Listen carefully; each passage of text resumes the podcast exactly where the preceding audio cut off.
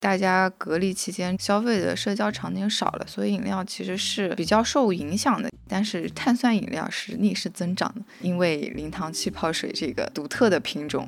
从体检表到营养成分表这个过渡，在我这里是非常明显的一步。就是我以前从来不关心营养成分表，但是现在我是非常关注的一个人。就过去还有一段脂肪派和糖派两个缠斗的历史。那段时间是反脂肪的这种说法取得了胜利，从学界再到商界就开始宣传，然后再到舆论，然后才慢慢的轮到了糖。一月有一句名言啊，就是心理健康也是健康的一部分。碳水加碳水，快乐都进嘴。欢迎收听《现在进行时》，这是一档由未来预想图推出的播客，关注设计、城市、商业、文化，连接你的理想生活。推荐使用小宇宙、苹果 Podcast、Spotify 订阅收听我们的节目。你也可以通过喜马拉雅、网易云音乐、荔枝等平台收听。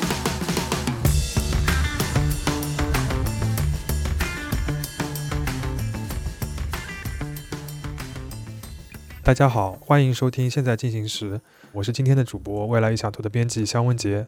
这一期我们会聊一个跟大家日常吃喝比较相关的话题。就是糖。最近看到便利店的饮料架上面有了很多写着零糖零脂的一些新的饮料，打的都是没有糖或者使用代糖这样一个标签，卖的还蛮好的。那今天这个话题，我们请了两位嘉宾来和我们一起聊。一位的话是之前也在《现在进行时》聊过咖啡话题的第一财经杂志的主笔许冰清。岳老师，啊，大家好，这个吃喝话题就又属于了我的一个范畴。对，第二位的话是第一财经杂志的记者王一月，他在我们杂志上面专门写了一篇关于代糖的报道。大家好，我是一月。我们刚刚看了一下手里边的瓶子，我们是吃完午饭来录这一期节目的。吃完午饭之后去了一下便利店，各自买了一些东西。我这边是一杯。燃茶上面的每百毫升的能量是二十一千焦。岳老师，你买了什么？买了我最喜欢的玉米须茶健美清。一月买了一个巧克力是吗？是别人送的，我的采访对象们送的。好像也是一个打着零蔗糖牌子的一个巧克力。嗯，我跟岳老师买的这两个饮料都是元气森林这个公司出的。当然，声明一下，这一期不是一个恰饭和自干舞的一个节目。就是正巧这个公司是现在推代糖饮料的一个代表吧，它的最有名的产品上面都是很明显的打着零糖、零脂、零卡这样的标签的，同时它又有一些甜味，这个好像一下就击中了消费者的需求，我们就想要做这样一个话题来聊一聊。要不一月，你先说说你自己怎么会来做一下代糖这样一个选题的？我先插一句啊，这个事情好像就是因为我们今年。去便利店去的次数有点太多了，每次去便利店都去研究一下冰柜里面的排位有什么变化。结果有一段时间发现啊，这个冰柜里面都被元气森林给占满了，然后每个上面都写着个零啊，要么写着个气啊之类的，对吧？今年夏天元气森林很豪的一阵子，在全家在上海，它应该包了有一排吧，一整排，在冰柜玻璃门外也是特地的框出了一整排他们的产品。然后最近可口可乐新出的那个气泡水。也用了这样的做法。我记得喜茶好像有一段时间推零糖的，也是这样子的。喜小茶也是这样子。总之，今年夏天无糖气泡水非常火的一个品类。然后我前段时间看了一个贝恩的报告，就讲今年。快消品的销量和销售额中间，其实饮料是因为大家隔离期间消费的社交场景少了，所以饮料其实是比较受影响的一个品类。但是比较奇怪的一点是，碳酸饮料是逆势增长的，因为零糖气泡水这个独特的品种，使得碳酸饮料就一枝独秀。所以我们一开始其实就想写的是元气森林，当然我们最后也写了。但是在那个阶段，我们开始写元气森林的时候，就进展有些困难。然后我们的编辑陈瑞老师就说，我们要转换一下思路，就干脆就写一下糖这个事情，因为元气森林就是市场切入点就主打这个零糖嘛，而且把这个零糖是三个零直接写到了瓶子上面，形成了很大的冲击。然后它也是为数不多的比较主动的宣传自己用了怎么样的代糖，就怎么样甜味剂、赤藓糖醇。放到台面上来讲，这个是以前比较少见的，就是消费品牌宣传它用了怎么样的代糖，也是因为元气森林它背后的那个赤藓糖醇的供应商宝灵宝股价涨得也非常厉害，相关的一些其他的公司也涨得很厉害，就在这样一个大环境下吧，我们就把这个选题的思路。从一开始稍微变了一下，主要想想讲一下这个代糖这个事情。是怎么发展。然后当时陈瑞老师是跟我讨论一个思路，就是我们写代糖这个事情，不是写它今年怎么火起来的，而是要写历史的过程中它是怎么变化的，要写到是这个公司这个背后的商业运作是怎么样的，怎么跟消费者的观念。进行一个就是说联动吧，怎么改变了我们的消费观念？他举了个例子，又有点类似于当时我们写那个什么运动休闲风是怎么进入了我们的各个品牌的设计风格领域，就是类似于此的。所以最后我们的方向就是这样子去调整一下。嗯，就总结一下，就是我们自己去便利店，然后发觉突然有一个零糖的气泡水很红，别的饮料卖的都不好的情况下，它就特别好。一看它的这个卖点是因为又有甜味但没有糖，没有卡路里，那么我们就去看它原来背后用了一个代糖，它还把这个所谓代糖这个东西作为了一个推销的标签，然后我们又去看生产这个代糖的背后的这个供应商，居然也生意做得很好，那么我们就来看一看这个现在变成新的风潮或者新的习惯的这样一个东西背后是什么东西再来推，基本上就是这么一个逻辑。对，这是一个朴素的自下而上的寻找。事情发源地的一个思路吧，我觉得还是就是先从我们自己那个经历来聊起啊。就是我不知道大家平时喝饮料或者吃东西啊之类的，会关注卡路里啊、那个脂肪啊，就是那个食品的营养成分表这个东西吗？这个就是一个非常惨痛的故事。岳老师先叹了一口气。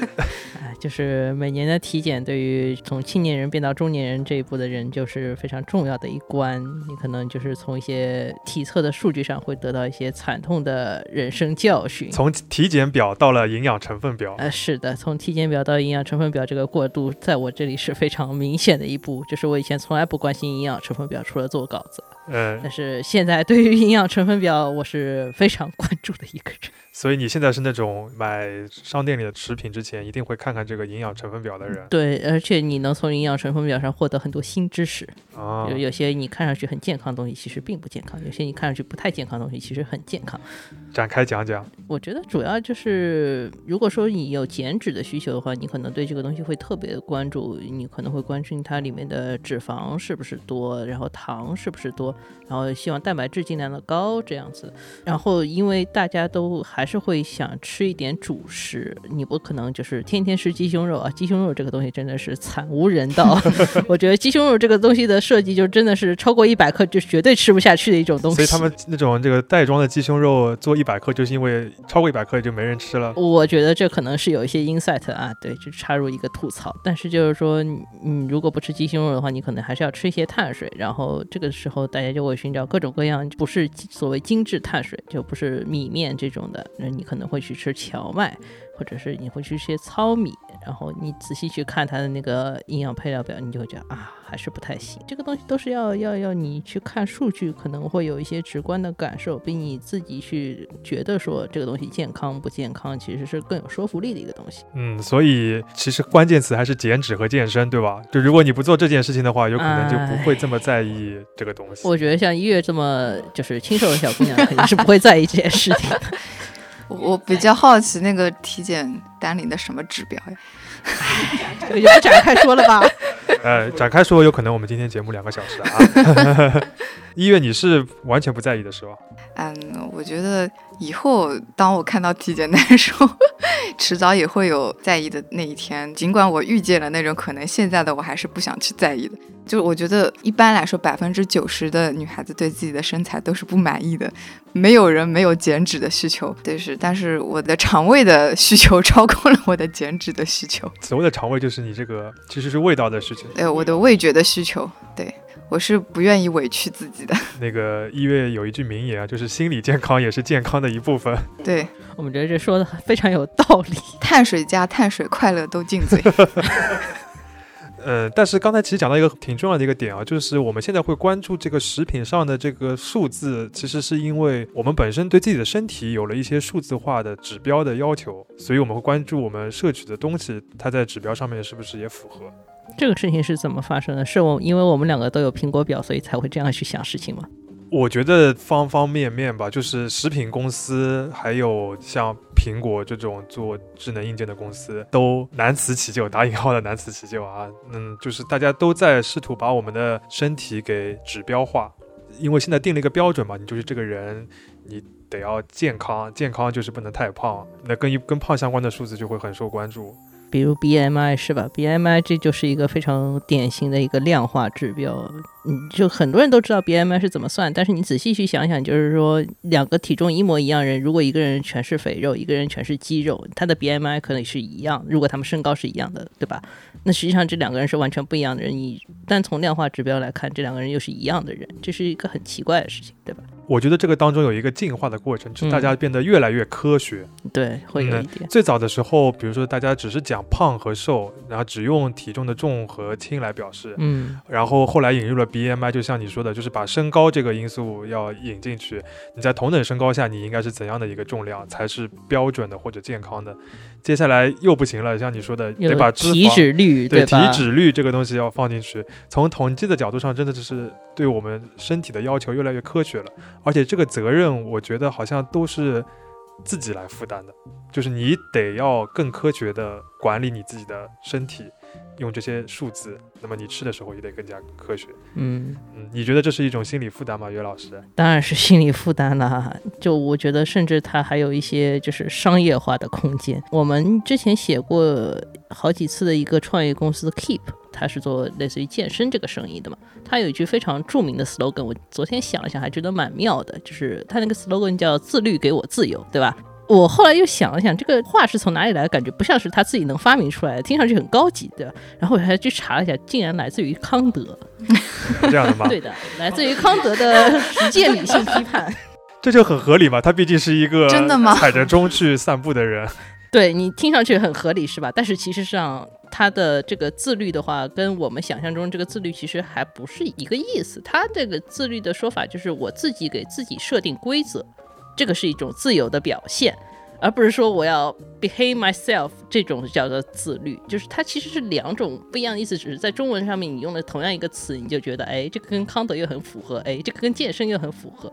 对吧？这一一条链路你觉得就很顺畅，实际上有点问题。没有想到讨论起哲学了，就我感觉有点像随心所欲不逾矩啊，有点有点这个意思。但是结果现在用在我们这个现代人身上，变成了一个你得按照统一的一个规矩来，你才能变得自由。嗯，对。那这个中间就是看谁主导这个规矩的一个。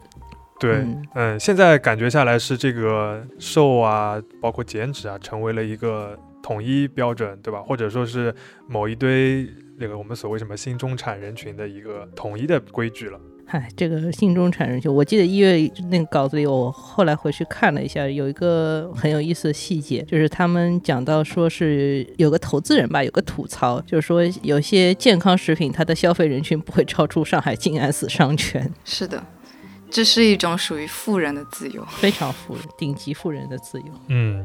这样一个规范，或者说是某一群人的这个规矩，现在就变成了一个消费现象嘛，或者说是食品公司的一个新的趋势。但是其实这个也不是很新，对吧？就是用一些代糖来取代原来的蔗糖或者果糖来给你的食品提供甜味，这件事情在食品工业里边应该还是古已有之吧？呃，也不是特别古，第一代代糖就是糖精嘛，在。大概应该在十九世纪吧，其实就已经出现了。之后的话，就是人工代糖发展到安赛蜜啊、斯巴甜，其实已经好几代迭代下来了。不同的是，之前没有出现过这种主打无糖的大众消费品牌。之前的话，这种无糖的产品都是针对糖尿病患者那种有医学上的刚性需求的那些人。包括你现在在淘宝上搜一些无糖食品，还会跳出来很多针对糖尿病患者的那些品牌。你这样就是名字一听上去就土土的那种，你一般人肯定不会买的，感觉会出现在那种医院门口的那种保健食品店里面的东西。哎，我要插一句了，作为一个有家族糖尿病遗传基因的状态，我很想吐槽，就是所谓类似于无糖饼干这种常见于糖尿病人会选购的商品。无糖饼干它只是把糖的部分变成了木糖醇，但是比如说面粉这个东西，它不能不用面粉吧？面粉其实你在身体里当然也会转化成糖，脂肪也会转化成糖。就这个事情，你只是取代了一部分糖，并没有减低太多的糖的摄入。说实话，嗯，就其实本质上就是说，早期的时候，那些食品公司使用代糖，只是为了满足一小部分特需的人群的需求。对，也是。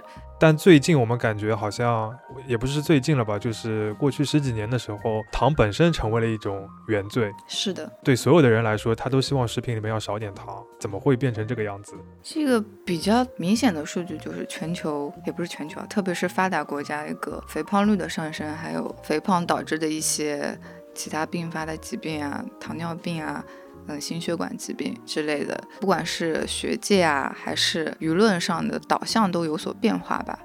嗯，有一本就是很有名的书，就是那个盐脂糖啊，还是盐糖脂？盐糖脂，盐 盐糖脂。对，盐糖脂就是那个背景下面，它是一九九九年引用的数据，就是当年呃美国的肥胖率也也有一个比较具体数字我不记得了。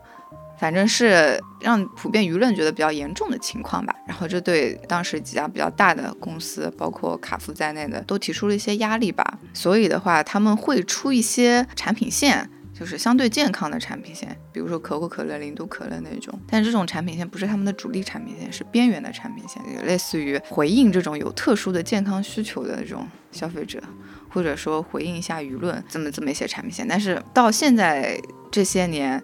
以前的边缘产品线开始展现出很强的增长的实力，就是我们拿可口可乐来讲啊，它这两年的话，它含糖的一些线的增长就有些乏力，像这种零度可乐这种无糖的线的增长就是比较强劲的，包括它现在这两年出新品都有非常多的低糖、零糖的那种新品在出来，所以也是是这些食品公司他们的一个转变。就一开始是被动的回应一些公共议题的需求、公众的批评，然后后来发觉这个东西居然还挺好卖的。我自己也感觉就是是有一个转变过程的。就是过去，反正提提到什么健怡可乐、零度可乐，全都是吐槽。你能分得清健怡和零度的差别吗？我分不清，应该是一个，应该是一个是糖稍微多一点，有一点，一个是完全没有，是这个意思吗？但是好像听说百事也是有两条专门不一样的零度的那种线，就是都是用代糖，但是用的是不一样的代糖。这样的吗？哎，对。过去的时候，大家我觉得还是口味为重，呃，会说什么这种新出来的异端，对吧？什么无糖的饮料不好喝。你们还记得东方树叶吗？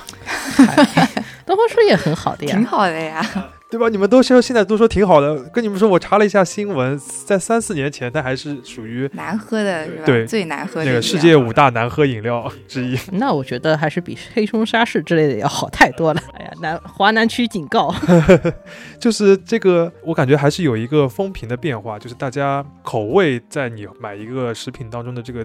地位没有那么高了，或者说是健康这个指标的要求更高了，所以有些人就更能接受无糖的东西。嗯，但是我觉得口味这个事情还是挺重要，因为可口可乐它的核心就是那一个 recipe 嘛，就是那一个 recipe 的味道，它其实有很多微妙的地方，它是很希望它这个东西是一个非常。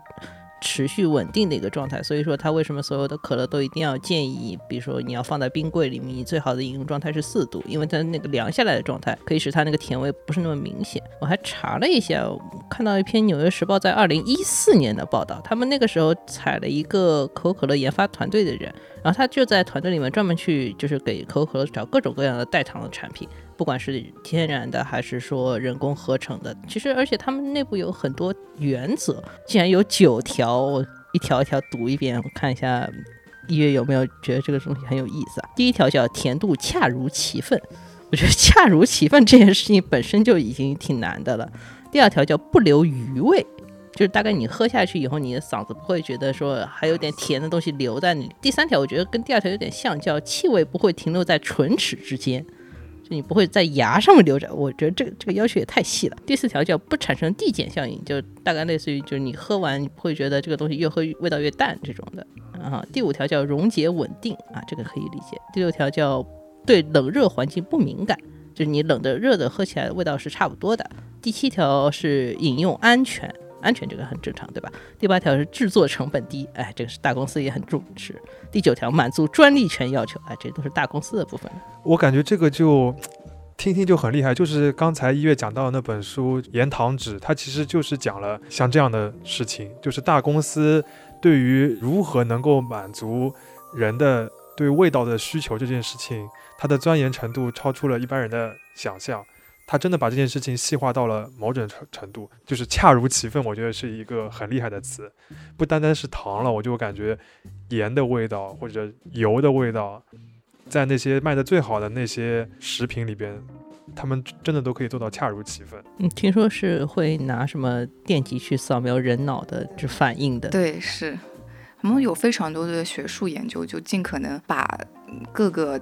调料，特别是最关键的三个调料盐、盐、糖、脂，尽可能的精确到一个量上面，就达到那个量，人产生的那个快乐的反应是最佳的，就是给你带来的味觉上的刺激是最佳的。嗯，然后还顺便控制了成本，真是非常厉害呢。他们两大原则，就食品工业公司两大原则就是便宜和好吃嘛。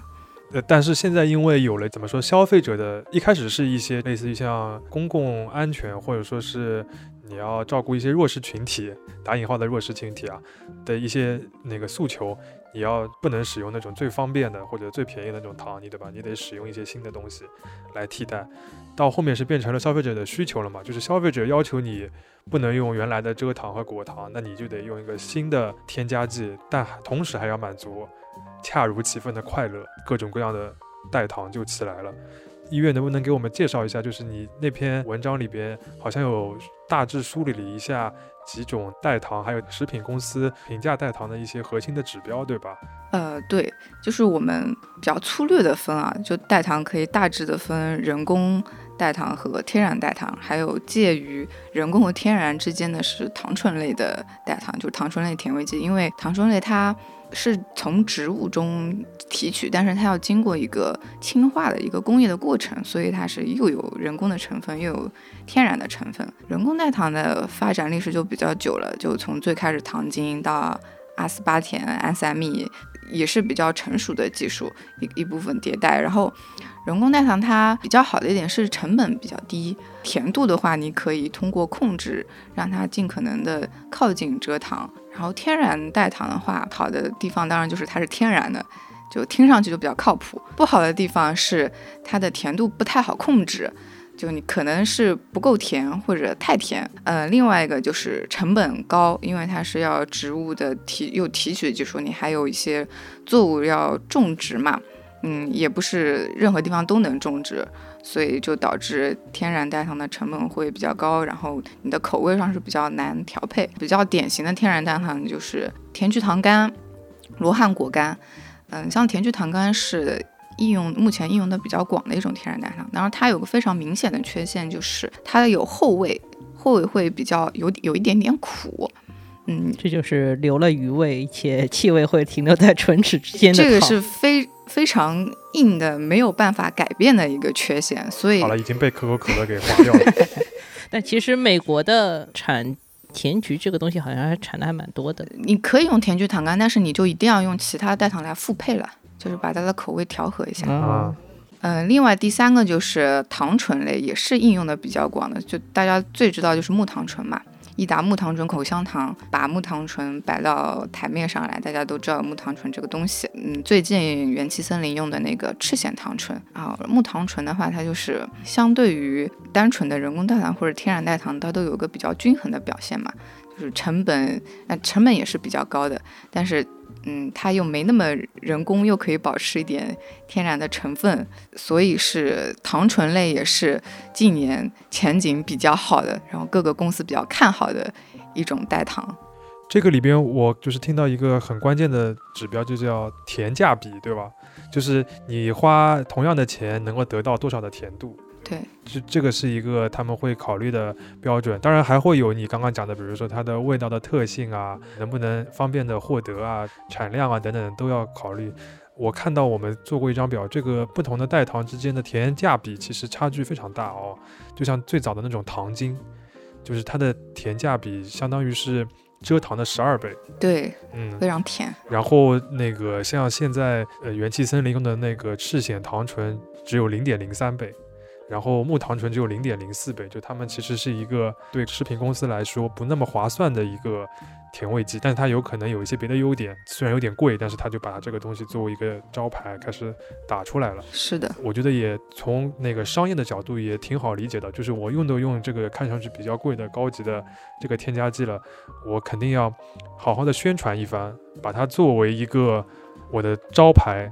或者那个吸引消费者的一个点，对吧？就是让消费者更加更加懂经一点，那么他就会就是更加吃这套，有可能就会引领一个行业的潮流。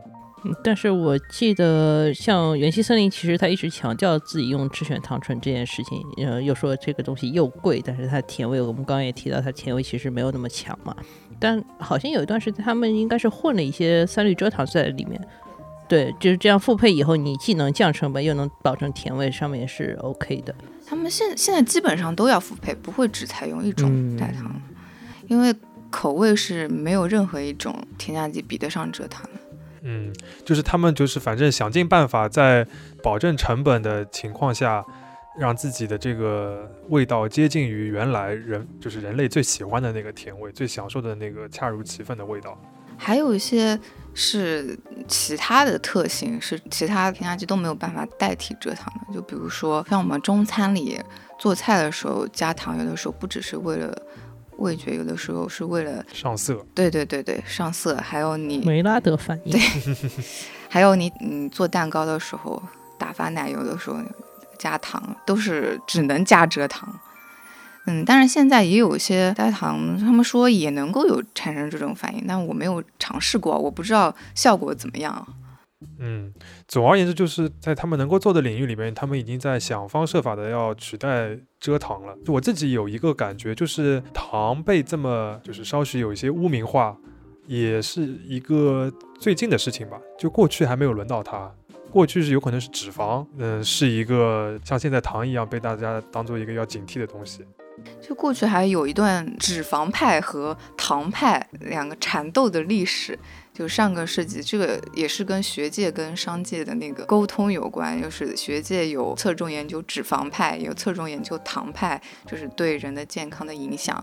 然后公司就是像肉类的公司就会支持反糖的那些研究者，嗯，像糖类的零食的公司。什么就会支持反脂肪的研究者，然后那段时间是反脂肪的这种说法取得了胜利，然后这个在学界就比较盛行，就研究反脂肪，就脂肪对人体怎么怎么不好，然后从学界再到商界就开始宣传，然后再到舆论，就大家对脂肪就会有先一个负面的印象，然后才慢慢的之后轮到了糖。嗯，我觉得这个。很有意思啊，就感觉我们的这个对健康的一些基本的判断，其实，在有可能在几十年前或者二三十年前都还不是那么确定的，都不是一个共识。比如说有一些什么膳食指南啊，或者有一些呃，就是你每个人家里面冰箱上可能都会贴一张膳食金字塔，对吧？那个因为中国的话还是有一个，比如说政府主导的机构来去讨论的，但是因为在美国的话，一个很典型的情况是大公司会去有自己的游说的团队。相当于影响政府制定政策的这个过程，所以说有一段时间可能糖就比较压力比较大，有一段时间脂肪压力会比较大。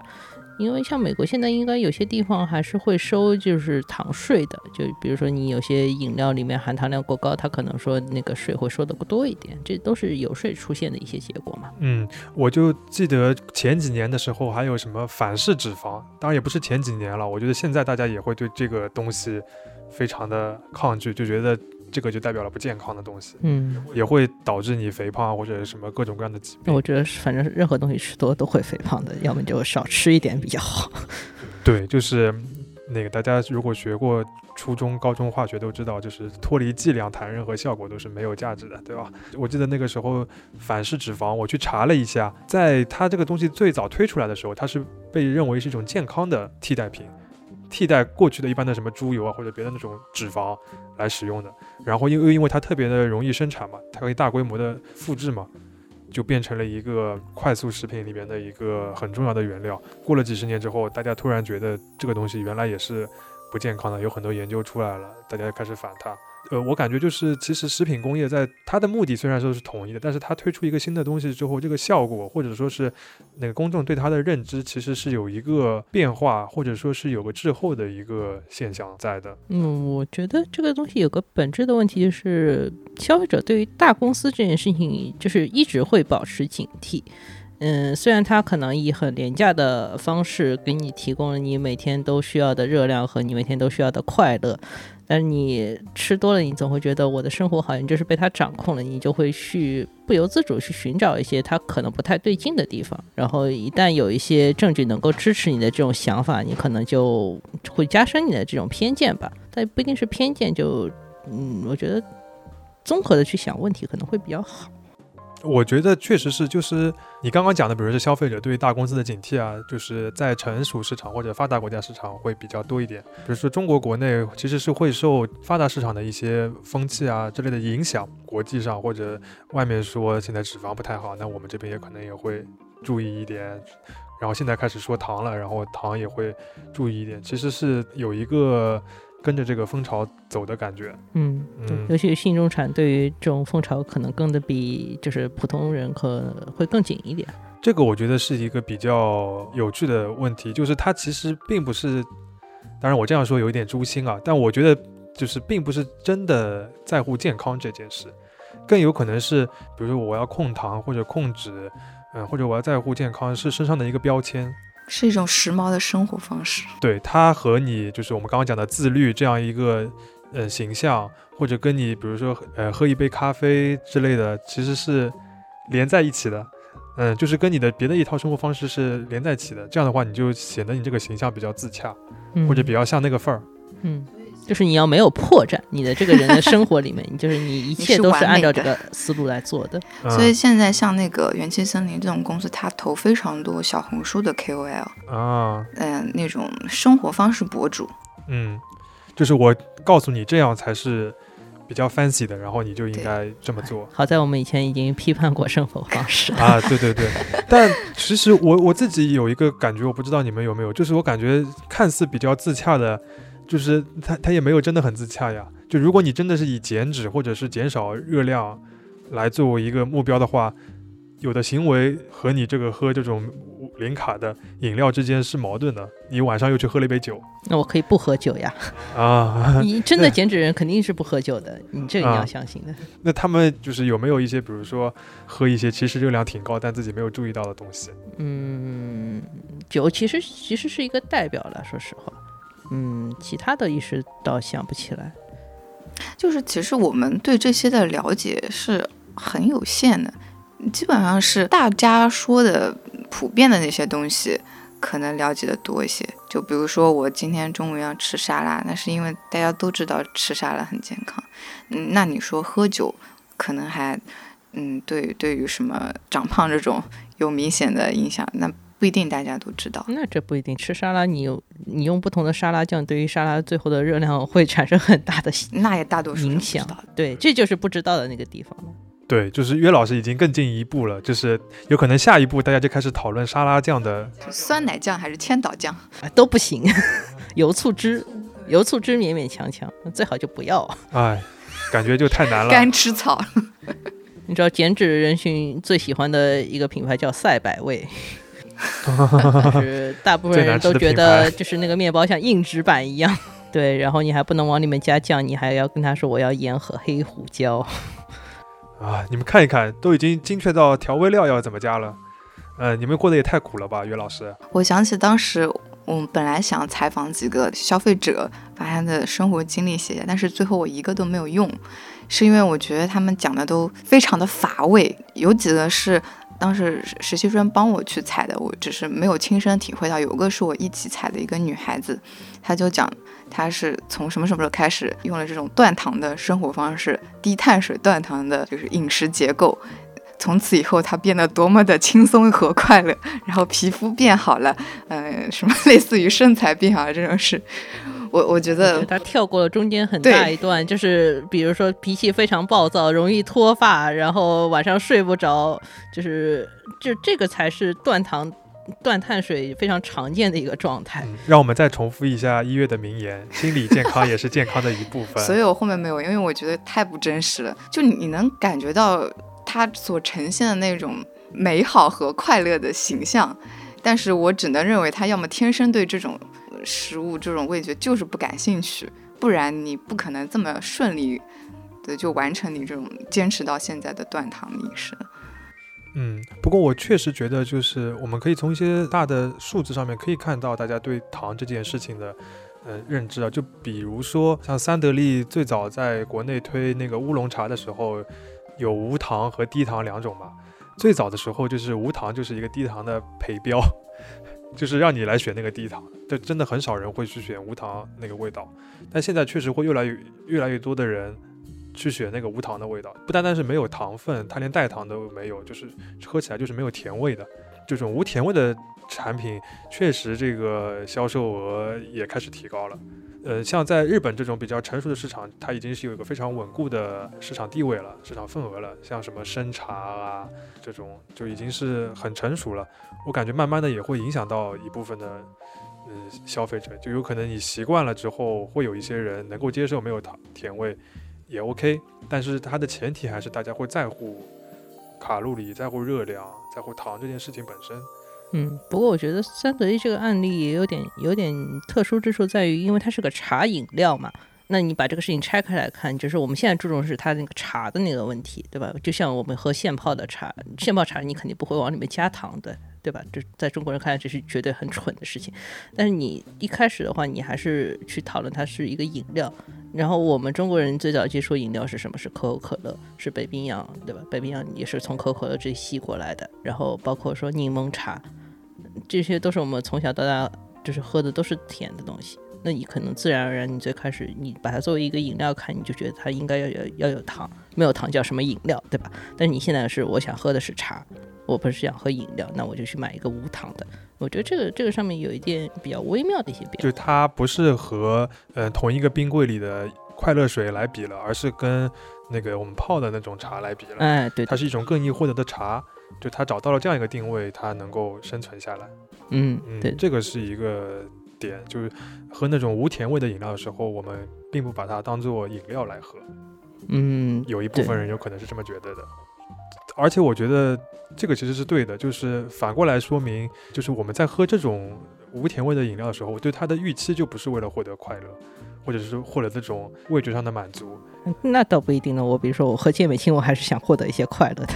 啊，就你还是觉得这个味道是好的。对，因为它有味道。这个东西我觉得还是一个人的本能吧，就像岳老师你很喜欢咖啡，嗯，嗯，据说咖啡现在也很在意甜味这件事情。对，因为甜味是一种在咖啡里面是非常高级的味道，就是可能说比较普通的咖啡你能喝出苦味，然后现在一般精品咖啡都会先讲究酸味，然后一般人喝到酸味就是什么鬼不喝了。但是如果你一开始让他喝到咖啡是一个甜味的，他就说咦这是什么东西，对吧？而且它是一个很天然的味道，嗯，这就这就能。把一个东西的最好的部分很明确的展示给你，而且又符合你你基因里面对于一个味觉的一个体验的需求。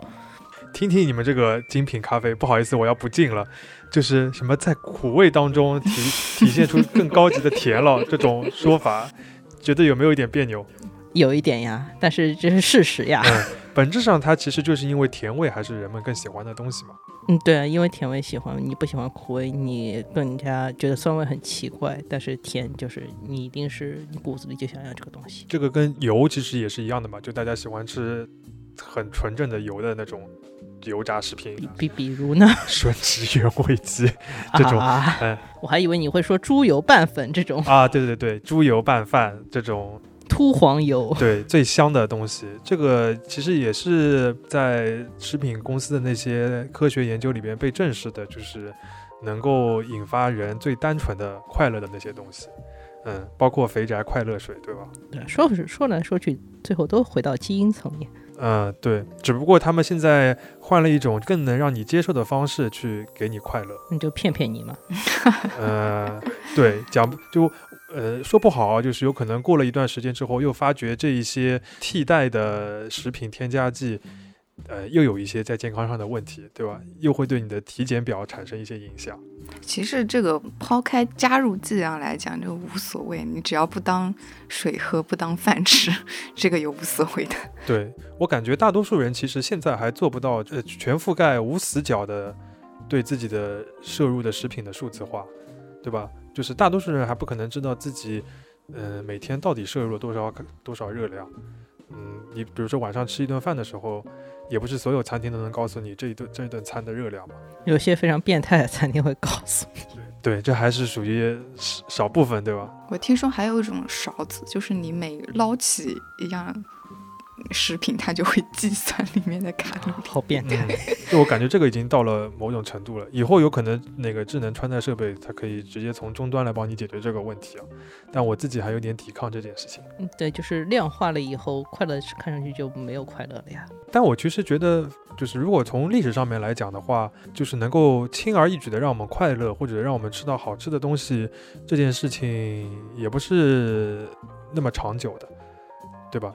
就感谢食品工业。对，就是我觉得也不用太过指摘他们花这么多心思在这种怎么低成本的来复制啊，这些这些事情上面。其实你平常喝的东西，就是自己做的饭、吃的东西，都比那个多得多。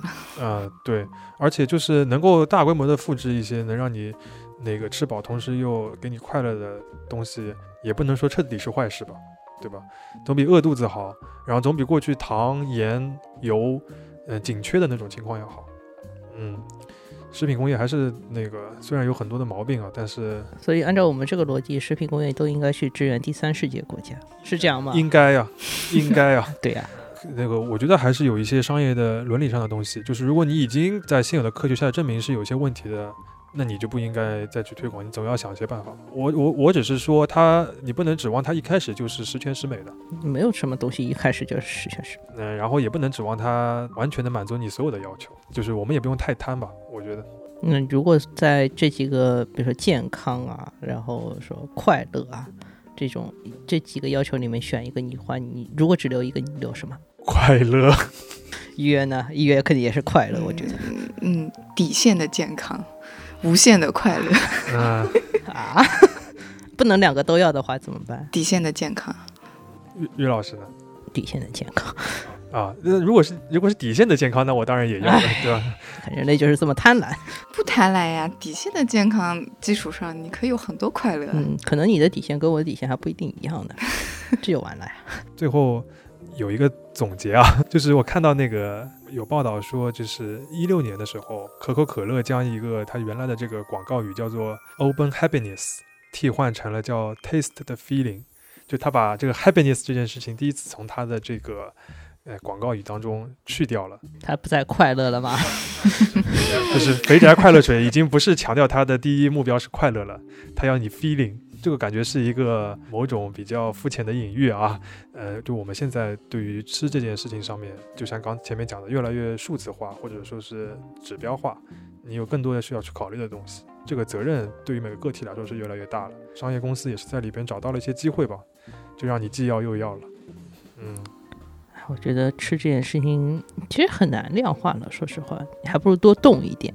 多动一点，就是你，你其实也会获得快乐。这再跟大家强调一下，就是运动的话，就是多巴胺分泌完了以后，你也会快乐的，不一定靠吃才能获得快乐。啊，对。但是懒是不是也是一种刻在我们基因里的东西呢？哎，是的，这个可以作为下一个话题了。啊，好的，那我们今天这个。话题就聊到这边大家对于代糖也好或者对于这个营养成分表也好或者对于我们前面吐槽的所谓自律的生活方式也好有什么自己的看法或者不同意见都欢迎大家能够在各个平台上面留言。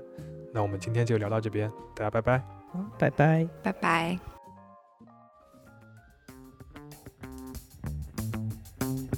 本期现在进行时就到这里谢谢你的收听。可以在小宇宙、苹果 Podcast、Spotify、喜马拉雅、网易云音乐、荔枝等平台持续订阅我们的节目。我们下期见。